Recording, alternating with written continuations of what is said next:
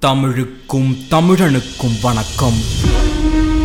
இன்று பிரிண்டிங் என்று சொல்லப்படும் அச்சுக்கலையில் ஒரு வழக்கம் உண்டு. ஒரு கருத்தை சொல்லி முடித்துவிட்டு அடுத்த கருத்தை சொல்லும் பொழுது அந்த புதிய கருத்தை தனி பாராவாக பிரிக்கும் வழக்கம் உண்டு. அவ்வாறு பேராவாக பிரிப்பதற்கு இந்த குறியீட்டை பயன்படுத்தும் முறை அச்சுக்கலையில் என்று உண்டு. இந்த குறியீட்டுக்கு சொந்தக்காரர் யார் என்று ஒரு சில வருடங்களுக்கு முன்பு தெரியவில்லை. ஆனால் நாம் என்ன நினைத்திருப்போம்? அச்சுக்கலையை கண்டுபிடித்த மேலை நாட்டு மக்கள்தான் எதையும் கண்டுபிடித்திருப்பார்கள். இந்த குறியீட்டையும் பயன்படுத்தி இருப்பார்கள் என்று நினைத்திருப்போம். ஆனால் இந்த குறியீட்டை உலகமே வியக்கும்படி வாழ்ந்து சென்ற நம் மா மன்னன் ராஜராஜ சோழன் காலத்தில் அவருடைய தஞ்சை பெருவுடையார் கோவில் கல்வெட்டில் இருந்திருக்கிறது. தஞ்சை பெரிய கோவிலில் இதே குறியீடு இரண்டு வித கருத்துடைய கல்வெட்டுகளுக்கு இடையே காணப்படுகிறது. இப்பொழுது அச்சுக்கலையில் பயன்படுத்தும் இந்த குறியீட்டு முறைக்கு சொந்தக்காரர் தமிழர்கள் தான் என்பதை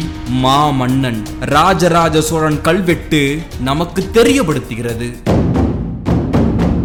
ஆயிரத்தி அறுநூத்தி எழுபத்தி ஒன்பதாம் ஆண்டு ஜனவரி இருபத்தி எட்டாம் நாள் தமிழகமே கடுமையாக குலுங்கியது. அது ஒரு மிக பெரிய நிலநடுக்கம். அதேபோல் ஆயிரத்தி எட்நூத்தி ஏழாம் ஆண்டு டிசம்பர் பத்தாம் தேதியும் ஆயிரத்தி எட்நூத்தி பதினாறாம் வருடம் செப்டம்பர் பதினாறாம் தேதியும் பின்பு ஆயிரத்தி எட்நூத்தி இருபத்தி இரண்டு ஜனவரி இருபத்தி ஒன்பதாம் தேதியும் மேலும் ஆயிரத்தி எட்நூத்தி ஐம்பத்தி ஒன்பது ஜனவரி மாதம் மூன்றாம் தேதியும் ஆயிரத்தி எட்நூத்தி அறுபத்தி ஏழு ஜூலை மாதம் மூன்றாம் தேதியும் மேலும் ஆயிரத்தி எட்நூத்தி எண்பத்தி இரண்டு பிப்ரவரி மாதம் இருபத்தி எட்டாம் தேதியும் மேலும் ஆயிரத்தி தொள்ளாயிரத்தி முப்பத்தி எட்டாம் வருடம் செப்டம்பர் பத்தாம் தேதியும் மேலும் ஆயிரத்தி தொள்ளாயிரத்தி எழுபத்தி இரண்டாம் ஆண்டு ஜூலை மாதம் மாதம் இருபத்தி ஒன்பதாம் தேதியும் மேலும் ஆயிரத்தி தொள்ளாயிரத்தி தொண்ணூத்தி மூன்றாம் ஆண்டு டிசம்பர் ஆறாம் தேதியும் மேலும் இரண்டாயிரத்தி ஒன்று செப்டம்பர் மாதம் இருபத்தி ஆறாம் தேதியும் இந்தெந்த வருடங்களில் இந்த இந்த நாட்களில் தமிழகத்தை பல பூகம்பங்கள் நிலநடுக்கங்கள் ஆட்டி பார்த்தன. இது போன்ற எண்ணற்ற இயற்கை சீற்றங்களால் கட்டிய நாள் முதல். இன்று வரை ஒரு சிறு கீறல் கூட விழுவதற்கு அனுமதிக்காமல் தலை நிமிர்ந்து கம்பீரமாக நிற்கும் தஞ்சை பெருவுடையார் கோவிலின் கல்வெட்டுக்கள் நமக்கு சொல்லும் வரலாறுகள் எண்ணற்றவை. அது ஒரு பெரிய கோவிலாக மட்டும் இல்லாமல் வரலாற்றை தன்னுள்ளே தாங்கி பிடித்து கொண்டிருக்கும் ஒரு நூலகமாக வரலாற்று பொக்கிஷமாக இன்று வரை தன்னை தானே காத்து கொண்டு தமிழினத்தின் அடையாளத்தையும் தமிழினத்தின் பெருமையையும் தன்னுள்ளே காத்து கொண்டு கம்பீரமாக நிற்பதற்கு காரணம் என்ன தெரியுமா? அதை உருவாக்கிய ராஜராஜ சோழனின் பெருமையை அடுத்த அடுத்த தலைமுறைக்கும் எதிர்காலத்திற்கும் அந்த பெருமையை கொண்டு சேர்ப்பதற்குத்தான் தஞ்சை பெருவடையார் கோவில் பற்றிய பல காணொளிகளை டீப் டாக்ஸ் தமிழ் தொடர்ந்து பதிவேற்றம் செய்து கொண்டு தான் இருந்தது. அதில் வரும் ஒவ்வொரு தகவல்களும் கண்டிப்பாக உங்களை வியக்க வைக்கும் வகையில் தான் இருந்திருக்கும். அந்த வகையில் இந்த காணொளியும் அப்படி ஒரு கருத்துள்ள தகவல்கள் நிறைந்த ஒரு காணொளிதான். பெரும்பாலான கோவில்களில் சுவர்களில் ஆங்காங்கே சில கல்வெட்டு வரிகள் இருக்கும். நீங்கள் எந்த கோவிலுக்கு சென்றாலும் கண்டிப்பாக ஒரு சில இடங்களில் கல்வெட்டுக்களை பார்த்திருப்பீர்கள். ஆனால் நம் தஞ்சை பெருவுடையார் கோவிலில் பார்க்கும் இடமெல்லாம் கல்வெட்டு வரிகளாக காட்சியளிக்கும். அதற்கு காரணம் என்ன? உங்கள் மனதில் ஒன்று தோன்றலாம். ராஜராஜ சோழன் ஒருவேளை தற்பெருமை மிகுந்த மனிதராக இருப்பாரோ? என் ஆட்சி இப்படி இருந்தது என்று தற்பெருமை பேசிக்கொள்ளும் ஒரு மனிதராக இருந்திருப்பாரோ? தற்புகழ்ச்சி சுய புராணம் பாடி இருப்பாரோ என்றெல்லாம் உங்கள் மனதில் கேள்வி எழும்பலாம். காரணம் அதுவல்ல மக்களே நம்முடைய வரலாற்றை நம்முடைய அறிவை நம்முடைய பொக்கிஷத்தை அடுத்த தலைமுறையினருக்கும் எதிர்காலத்திற்கும் கொண்டு செல்ல வேண்டியது ஒவ்வொரு அரசனின் கடமை என்று அவர் உணர்ந்ததால் தான் அதை அனைத்தையும் அவர் பார்த்து பார்த்து கட்டிய அந்த கோவில்களில் இருக்கும் இடமெல்லாம் கல்வெட்டுக்களாக செதுக்க வைத்திருக்கிறார். கொஞ்சம் யோசித்து பாருங்கள் இன்றைய காலகட்டத்தில் நாம் பார்த்து பார்த்து கட்டிய ஒரு புது வீட்டில் நல்ல பெயிண்ட் அடித்திருப்போம். அந்த பெயிண்டிற்கு மேலே யாராவது கிறுக்குவார்களா? எழுதுவார்களா? கரைப்படுத்துவார்களா? ஆனால் ராஜராஜ சோழன் அப்படி எண்ணவில்லை. அவன் பார்த்து பார்த்து கட்டிய கோவிலுக்கு மேல்தான் அவன் ஆட்சி எப்படி இருந்தது? மக்கள் எப்படி இருந்தார்கள்? என்ன விதிகள் பின்பற்றப்பட்டன? எந்த மாதிரியான சட்டங்கள் இருந்தன? யாரெல்லாம் இந்த கோயிலுக்கு பரிசளித்திருக்கிறார்கள்? நன்கொடை அளித்திருக்கிறார்கள்? இந்த நாடும் நாட்டு மக்களும் எப்படி இருந்தார்கள் என்பதையெல்லாம் தான் பார்த்து பார்த்து கட்டிய அந்த கோவிலுக்கு மேல் மேலே கல்வெட்டுக்களாக பதித்துவிட்டு சென்றிருக்கிறார். தஞ்சை பெருவுடையார் கோவிலுக்கு ராஜராஜ சோழன் எந்த அளவிற்கு முக்கியத்துவம் கொடுத்தார் என்று கேட்டால் இந்த கோவில் பல காலத்திற்கு புகழோடு விளங்க வேண்டும் என்பதற்காக அதற்கு அச்சாரமாக கோவில் நிர்வாகத்தில் கூடுதலாக தன்னுடைய முழு கவனத்தை அவர் செலுத்தினார். கோவில் நிர்வாக பணிக்காக உயர் அதிகாரிகள் முதல் கடைநிலை ஊழியர்கள் வரை மொத்தம் ஆயிரத்தி அறுநூறு பேரை நேரடியாக அவரே இருந்து நியமனம் செய்தார். கொஞ்சம் யோசித்து பாருங்கள். தமிழகம் மட்டுமில்லாமல் உலகத்தில் பல இடங்களை ஆட்சி புரிந்து வந்த அந்த ராஜராஜ சோழன் பல இடங்களில் பல மன்னர்களை உருவாக்கியவன் பல நாடுகளுக்கு பல மந்திரிகளை தேர்வு செய்து கொடுத்தவன் தான் கட்டிய கோவிலுக்கு உயர் அதிகாரிகள் முதல் கடநிலை ஊழியன் வரை அவர் நேரடியாக தேர்வு செய்திருக்கிறார். கோவில் ஊழியர்கள் ஒவ்வொருவருக்கும் என்ன வேலை? அவர்களது நியமனம் எப்படி? அவர்களுக்கு வழங்க வேண்டிய ஊதியம் எவ்வளவு? என்று எல்லா விவரங்களையும் ஒன்று விடாமல் அனைத்தையும் கல்வெட்டில் அவர் எழுதி வைத்திருக்கிறார்.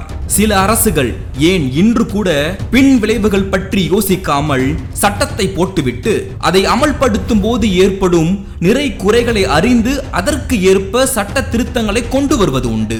ஆனால் மாமன்னன் ராஜராஜ சோழன் நன்கு தீர ஆராய்ந்த பிறகு ஒவ்வொரு சட்டத்தையும் இயற்றினார். அதனால் அவர் சட்டம் இயற்றிய பிறகு அதில் திருத்தம் என்று எதுவுமே தேவைப்படவில்லை. அதை உன்னிப்பாக கவனிக்கும் பொழுது இன்றைய சட்ட வல்லுநர்களுக்கே சவால் விடும் வகையில் அன்று அவர் இருந்திருக்கிறார். அதில் வியப்புக்குரிய ஒரு சம்பவத்தை அந்த கல்வெட்டில் இருப்பதை இங்கே சொல்கிறேன் கேளுங்கள். தஞ்சை பெரிய கோவிலில் தினமும் வழிபாடு நடக்கும் வேளைகளில் தேவாரம் பாடுவதற்கும் இசைக்கருவி வாசிப்பதற்கும் மொத்தம் ஐம்பது பேரை மன்னர் ராஜராஜ சோழன் நியமித்தார். பொதுவாக பார்க்கும் பொழுது இந்த ஊழியர்கள் மிக மிக சாதாரணமானவர்களாகத்தான் தெரிவார்கள். ஆனால் இவர்களது நியமனத்திற்கே எந்த அளவுக்கு தனி கவனம் அவர் செலுத்தினார் எந்த அளவிற்கு அவர் சட்டம் அதில் இயற்றினார் அவருடைய சட்ட நுணுக்கம் பற்றிய கல்வெட்டு வரிகள் என்ன சொல்கிறது தெரியுமா? அவர் தேர்வு செய்த ஊழியர்களில் சில பேர் நிரந்தர ஊழியர்களாகவும் சில பேர் நிரந்தரம் அல்லாத ஊழியர்களாகவும் இருந்திருக்கிறார்கள். கோவிலில் தேவாரம் பாடுவது தினமும் அவசியம் என்பதால்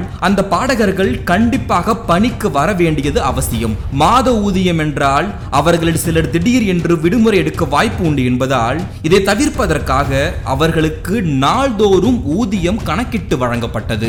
ராஜ ராஜேஸ்வரம் என்று அழைக்கப்படும் பெரிய கோவிலில் தேவாரம் பாட நாற்பத்தி எட்டு பாடகர்களும் நிரந்தர ஊழியர்களாக உடுக்கை வாசிப்பவர் ஒருவர் மற்றும் கொட்டி மத்தளம் வாசிப்பவர் ஒருவர் ஆக மொத்தம் ஐம்பது பேர் நேரடியாக ராஜராஜ சோழனால் நியமிக்கப்படுகிறார்கள். இவர்கள் கோவிலில் உள்ள பண்டாரத்தில் இருந்து நாள்தோறும் ஊதியமாக அன்றைய காலகட்டத்தில் ஆடவல்லான் என்று சொல்லப்பட்ட ஒரு தராசில் பன்னெண்டு கிலோ நெல் அளக்கப்பட்டு ஊதியமாக அவர் கொடுத்தார். இதன் பின்புதான் அவருடைய சட்ட அறிவை நாம் இங்கு புரிந்து கொள்ள வேண்டும்.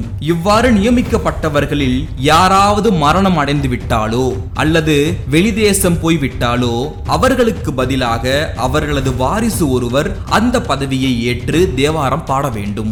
அவர்களுக்கும் அதே அளவு நெல் ஊதியமாக வழங்கப்பட வேண்டும். இது ஒரு விதி.